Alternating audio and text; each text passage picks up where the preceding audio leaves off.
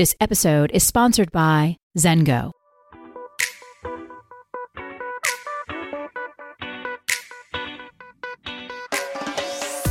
This is the Hash Podcast. Stay informed with the latest on Bitcoin, ETH, the metaverse, Web3, and more with stories that matter to the crypto world. All on the Hash for your ears. You're listening to the Coindesk Podcast Network. Hey there. Welcome to Coindesk TV. Welcome to the Hash. Thanks for being here. Thanks for watching. Thanks for listening. Happy Monday. It's October 24th. We're going to get you up to speed on what is going on in crypto. I'm joined by Adam, Wendy, and Jen. And Adam has our first story of the day. Adam, take it away. Thanks, Zach. Today we kick things off in the United Kingdom, where following the abrupt downfall of now former Prime Minister Liz Truss, who held office for a record short period of just 55 days, and her immediate predecessor declining to run for the leadership role again, this morning we saw former Finance Minister Rishi Sunak chosen by his party to fill the top slot. Zooming out for a moment, the personal question that I have here is Will this new Prime Minister actually last longer than Truss in an environment where governments especially European ones, are trapped between politically unsustainable inflation and energy costs, historically low currency valuations compared to the dollar, and the central banks that they play host to raising interest rates at a record pace. So that's the big picture, and we'll all get to see how that plays out in real time. But at least for the moment, Sunak's win is being read as good news by many crypto observers who note he has made positive comments in the past about wanting the UK to become a crypto hub, as well as assisting with at least some legislative efforts that might support those ambitions. Wendy, I'll kick this over to you first. What do you think here? So I don't trust any of the politicians that do say positive things about crypto. And one of the reasons why is we had Gary Gensler, who taught courses at MIT and seemed to be pro crypto. But in fact, when he started working for the SEC, we're seeing not a lot of pro crypto regulation being put into play. So even though this does sound good on the outside, I would still want to examine a little bit more of him, his past, and what type of regulation he does want to put forward. Because at the end of the day, I do think that we are going to be seeing a CBDC and we're going to see a lot of harsh regulation come into the crypto space regarding Bitcoin, crypto, and NFTs to get the CBDC through. Wendy, don't let Gary Gensler tarnish your views on all politicians everywhere. Although, I mean, I can, I can understand. I think we are all a little bit jaded. But when I read the Sunak news, I thought, hmm, this is really interesting. I remember a few, I think probably it was in April, there was this NFT he was talking about where he was encouraging the Royal Mint to launch an NFT to really uh, solidify the UK's commitment to crypto. But that kind of went against some of the headlines that we had seen previously, right? So the UK's Advertising Standards Authority has come down really hard on a lot of crypto projects. We talked a lot about those last year. And I think for this to really work, government agencies, the advertising authority, they all need to work together. And I just don't know in the current climate, Adam, like you rightfully pointed out at the top of the story, if that's going to happen around crypto, there are so many bigger fish to fry in Europe and the UK right now. It seems like getting all of these agencies to work together is a little bit of a pipe dream. That said, to your point, Wendy, you know, the SEC has kind of shot down regulatory sandboxes and, and getting the different government agencies to, to work together. This new prime minister has said that that's what he envisioned. So, I mean, if they can get that to work in the UK and we can kind of see how something works differently outside of, of the US, I would be looking forward to see that. Zach, what do you think?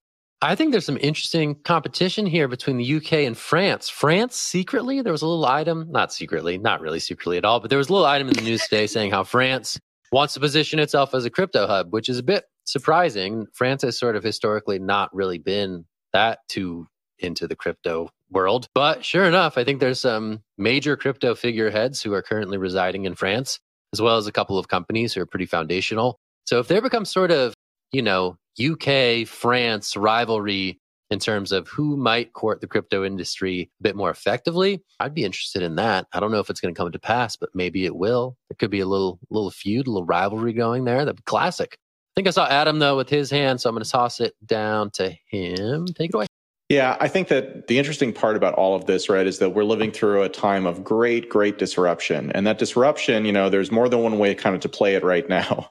Uh, one side is you try to fight the disruption, and that typically is a stalling action if not everybody is doing it at the exact same time and largely the same way, because otherwise you'll effectively just chase people out of your jurisdiction into wherever it is sort of the least worst option. We've seen exchanges play this game for years and years.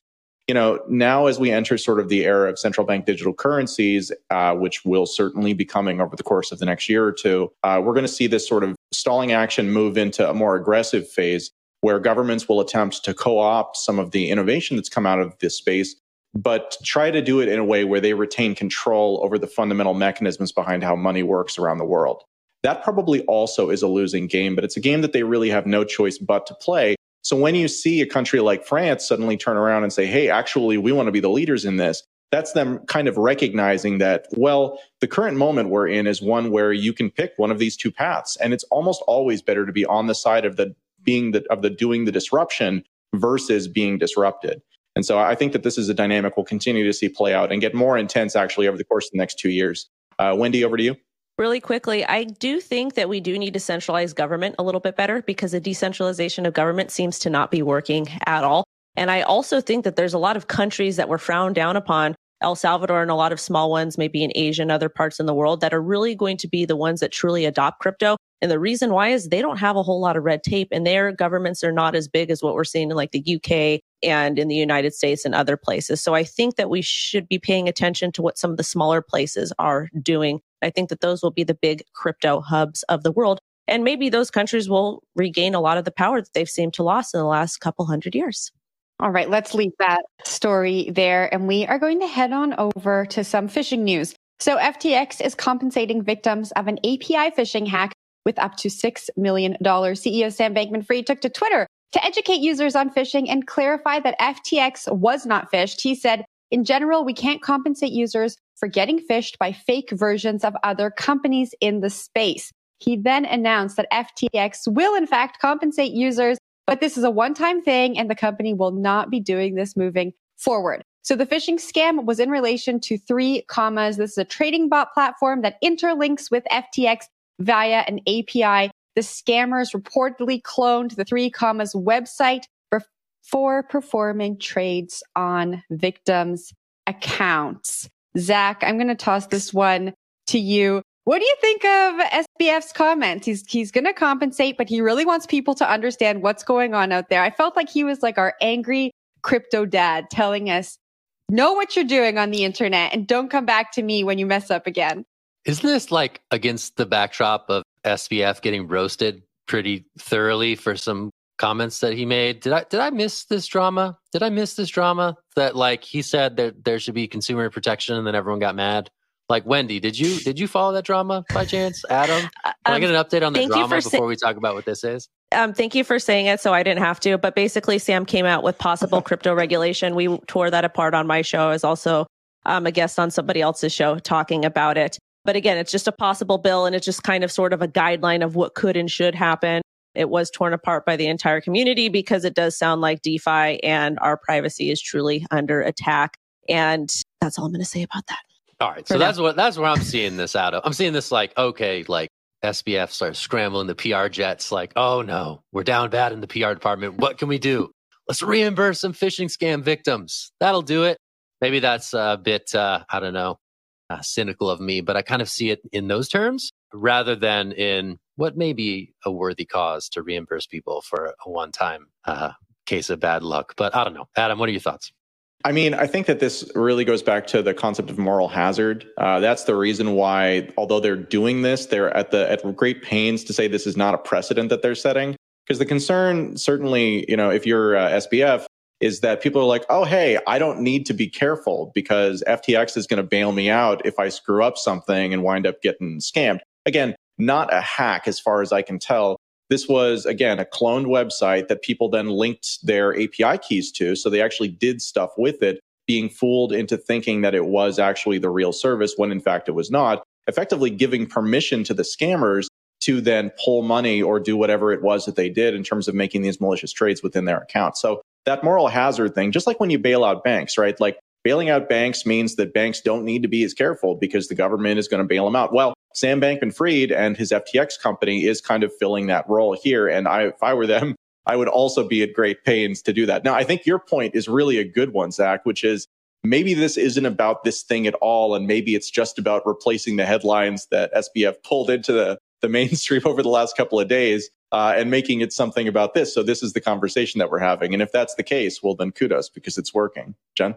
I just saw Wendy's hand up, so I'm going to kick it off to her.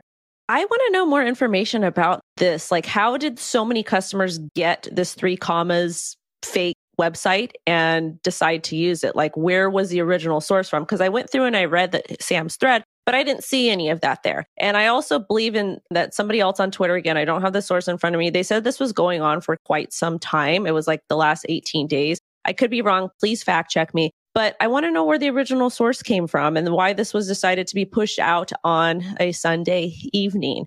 So always pay attention to times that things are being released and also what it is going to be replacing because it's a very good PR marketing tactic that is also done in mainstream media. However, I'm not making any allegations. I just like to look outside the box. Yeah, I guess All it's right. a good time to remind everyone to always check the link they click on and make sure the websites you're visiting, the places you are putting your personal information and passwords into are actually the real places that, that you are meaning to interact with. Always, always, always read that website address. Zengo Crypto Wallet is an on chain crypto wallet with no private key vulnerability, leveraging advanced cryptography called MPC, which, until now, has only been available to multi billion dollar institutions. Zengo is the most secure Web3 wallet and the best place to keep your digital currency, NFTs, and assets secure. It's also fully recoverable using the wallet's biometric recovery kit. Get started at zengo.com slash hash and use code HASH to get $20 back on your first purchase of $200 or more. Terms and conditions apply. See site for details.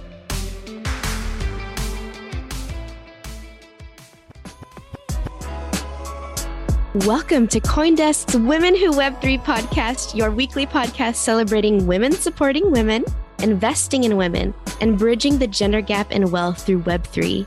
Each week, we'll be learning from powerful women sharing their insights on topics like creating belonging and inclusivity in the digital spaces, the metaverse, building prosperous Web3 projects, investing in cryptocurrencies, and building wealth.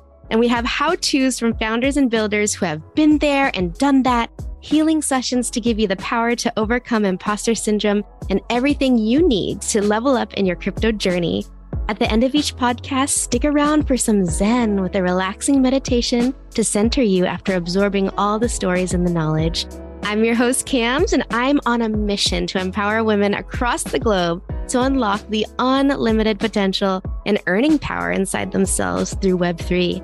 Whether you're just crypto curious or a crypto connoisseur, this podcast is for you. Let's get it. So we've got some NFT drama. Court refuses to dismiss insider trading case against former OpenSea executive. So basically, the former head of product and was indicted earlier this year on allegations of insider trading and more. And he was also charged with wire fraud and money laundering. He filed a motion to dismiss the charges in August, arguing there wasn't enough evidence to support a money laundering charge and that he didn't misappropriate info. He also argued that he couldn't be charged with wire fraud, but also couldn't be charged with insider trading because NFTs he allegedly traded were neither securities slash commodities. Again, this is where the SEC has failed us. On Friday, judge denied the motion. And the judge also said that this evidence should be presented before a jury rather than a dismissal motion. A couple other interesting things about this story. The gentleman that was indicted also argues that his Fourth and Fifth Amendment rights were violated an attorney said the FBI agents didn't read his Miranda rights to him before questioning or collecting evidence, which is going to be very, very important for this case, in my personal opinion. We've seen people in the past and other industries get off because they weren't read their Miranda rights. I actually want to toss this one over to Adam and get his take. Thanks, Wendy. Yeah, so I think it's an interesting story, certainly. And it is something where, like, a number of agencies look like they're wanting to set precedent with it. Uh, one of the interesting things about this is that although this is an insider trading case in many ways, he hasn't actually been charged with insider trading. And that was one of the things that the judge said about it was that, you know, there are, com- you're, you're looking at the press release effectively that the DOJ put out about this, and it says insider trading in there, but you haven't actually been charged with insider trading, which is kind of an interesting distinction and kind of goes to, to the point here is that they want this to look like this is an NFT insider trading case and sets precedent along those lines. But actually, they've charged him with things that are much more mundane than that. Uh, I, you know, I'm interested to watch how this goes, but I have kind of low expectations in terms of uh, in terms of Nate's ability to kind of get out of this situation. Seems like he's being targeted, and uh, they usually get the people that they target. Unfortunately, in this day and age. Zach, up to you. Yeah, just nodding vigorously. I mean, yes, this was certainly an ethical lapse by Mr. Chastain, but I also do agree that this is being thought of as, you know, a precedent setting, an example setting case, right? You can't take advantage of your position within a major platform and profit off of that without getting slapped down by regulators, right? Who protect uh, the free and fair markets in the US, right? So that's what this is trying to be. So I think that Adam, you're right. Optically, what is what is desired by the prosecution is a pretty clear slam dunk that sets a precedent and makes an example in this instance. But again, these these questions are thorny, right? It's not just sort of like lawyers trying to wiggle out of these things. It is important that these categories don't neatly map onto each other, right? Existing securities regulation and law doesn't always necessarily neatly map over to this weird new world of NFTs and NFT trading.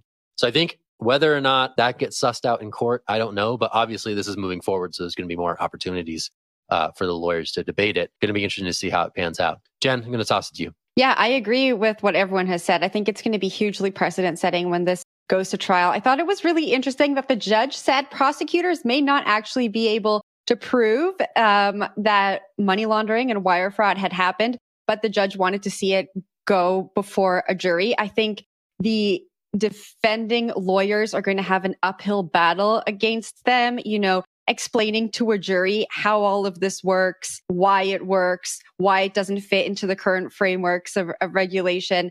And it's just going to be an uphill battle. I don't know how you can educate a jury to that level, to that magnitude with such unclear regulations and get a unanimous decision on something. And so it's unfortunate that it's going to be precedent setting because I don't think that this is the way to get good regulation. Yeah. So jumping in here, I think that the one of the challenges that I see for Chastain is specifically in trying to explain those complexities in a way that makes it so that the jury is less likely to convict him versus more likely to convict him. Because I think, again, mm-hmm. the complexity actually works in favor of the prosecution in this particular circumstance. Again, juries oftentimes have a kind of, if it looks like a duck and it walks like a duck and it quacks like a duck, then we're just going to call it a duck, even if it's not a duck at all.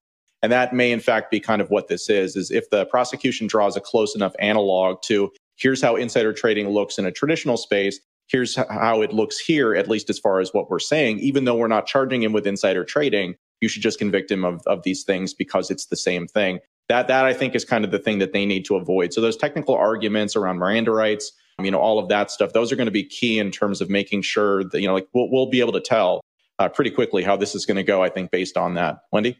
I just want to add, I wonder how they're going to pick the jury. Like, I've had to, I guess, audition for jury duty before. And some of the questions that they ask might be interesting. Like, do you hold NFTs? Do you trade cryptocurrency? Do you hold coin XYZ? Like, they're going to have to pick people that have some sort of knowledge about the cryptocurrency industry, but also are not maybe participating in it because there could be some bias there. I love that you it, called it auditioning for jury duty. You made it sound so glamorous. It's so glamorous LA. when you're in LA, LA though. Yeah. Oh my God. Yeah, we're auditioning for jury duty.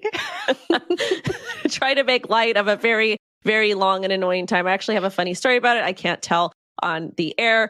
Anyways, let's get into the next story. Ooh, no, I'm just gonna stay stay silent. Hmm, interesting. Say more. All right. Anyway, uh, I will save you. We are going to go talk about NFTs and court stuff. All right. We're talking about Singapore. It was a ruling in a Singapore court that NFTs can be considered digital property. And some are seeing this as, you know, validation of the property like aspects of NFTs. Others are seeing it as, you know, further creep into the world of digital assets by institutions of the legacy world. Interesting one here, something worth noting. I will toss it down to Adam for his thoughts. Yeah, I think that the the funniest part about this story to me is that it's sort of a continuation of trend here, right? Like we're so used to not getting any sort of meaningful clarity about any of this stuff from the regulators who are supposed to tell us what it means and sort of the frameworks that they manage that a court finds in a case that has been going on for quite a while that's a very minor case about a single Bored Ape they they're like yeah you you can count nfts as property. And that's that's like it's like wow amazing. A court said that. And it's like well obviously they're property. Like to anybody who's ever owned one of these things to anybody who's ever you know, even just basically understood what they are, these are clearly property. And yet we have this sort of reaction because it is so rare to get any sort of validation uh, from the traditional financial system, political system, kind of you name it. Like they don't they don't want to deal with this stuff, and to the extent that they do, it certainly seems like they would rather keep it confusing than try and untangle this ball of yarn. Wendy, I know this is one of your favorite topics too, so I'll kick it over to you. NFTs are property, in my personal opinion, or they can be other things as well. Depends whatever that token is representing. So again, I'm 100% for NFTs. I think that the intended purpose is going to be for like musicians in the especially entertainment industry, right? Or to identify if something is truly yours or not. I do want to see positive regulation across the entire world when it comes to NFTs. However, it's going to be an uphill battle because the third parties, the intermediaries, they don't want that. They want to contain full control and they also want to continue to profit off of folks who might not be well versed enough to understand exactly what is happening. So I hope we get good regulation with NFTs, but at the same time, it is going to be a very, very uphill battle. And nobody better come for my mutant ape. And yes, I do own one, and it's mine. We talk about precedent setting law, right? We talk about case law. So when judges make rulings, we look back at those rulings to inform future rulings. And to me, like Singapore saying that NFTs are property, but then in the States, the SEC is probing Yuga Labs. We have the European Union looking at collections like the Bored Ape Yacht Club collection and saying collections that look like that may be considered securities. So that's collections with, you know, thousands or tens of thousands of PFPs instead of, instead of one of one NFTs. And so for me, it's just still confusing, right? NFTs are living in this kind of borderless world. So what law do we follow when we're looking at NFTs and trying to determine what they are? So I, yeah, I don't know what to make about this. I'm still confused. The one thing that I did think was interesting in this case, though, was that the claimant was able to file a suit against someone who was pseudonymous.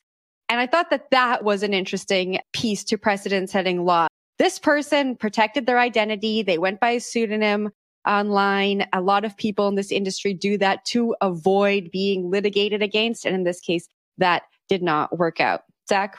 Yeah, I mean, this is just one of several kind of things where, you know, NFTs are inching towards some degree of clarity around what they are, right? We talked about the IRS putting NFTs into, into the US tax code. We talked about, you know, Three Arrows Capital having their NFT fund liquidated during their bankruptcy proceedings. So there is sort of this emerging consensus around how NFTs are going to interact with structures in the real world, specifically the legal structures. So I think that one to me is also, you know, it's interesting to sort of situate this in the context of sort of a growing awareness and acceptance that these are going to be digital assets that will be property like for the long term. But Wendy, I'm going to give you last word on this one. Really quickly, I really feel like US regulators and regulators across the world are just missing the ball here. There's so many opportunities for them to do their job better with cryptocurrency and NFTs. like imagine if you can just serve somebody via NFT. You can literally do that with so many different people. So the United States, again, is not capitalizing on this opportunity. Also, too, it's going to be interesting to see how they determine what NFTs could be securities or property or whatnot, depending on the type of utility it has. Therefore, the Howey test is not going to be accurate in a lot of these different cases. They're going to have to come up with their own framework. And again, I just feel like a lot of these public servants are too, too lazy to do it because it's hard. Crypto is hard, and that's why we love it. Man, imagine getting served by an airdrop. That would be terrible. I was You're just, just thinking oh. that. Sounds like, terrifying. Wow, Let me open this token. And it's like, sir, you've been oh, served. Crap. then we just lose the private and keys after that. Sarah, like pointing at you. Proof of service. That. That'd be great. That'd be great. That'd be great. That's good. So rare, a unique one of one. It's going to be great. All right. Anyway, that's it for the show today. Thanks for being here on Monday. You're watching Coindesk TV. You can also listen to us on the podcast network. A lot of great stuff there. Check it out. Later today, 3 p.m. Eastern, you're going to watch all about Bitcoin here on Coindesk TV. I know you're gonna. You're going to do it. I can feel it. Thanks for doing that. And we'll be back again tomorrow. That's it. I'm Zach. It's Wendy, Jen, Adam. We're the hash. Thanks for being here. Talk to you later. Bye. You've been listening to The Hash on the Coindesk Podcast Network. We would like to hear from you, so if you have any questions or comments, please reach out to us at podcasts at coindesk.com, subject line The Hash, or leave us a review on your favorite podcast player. Thanks for listening.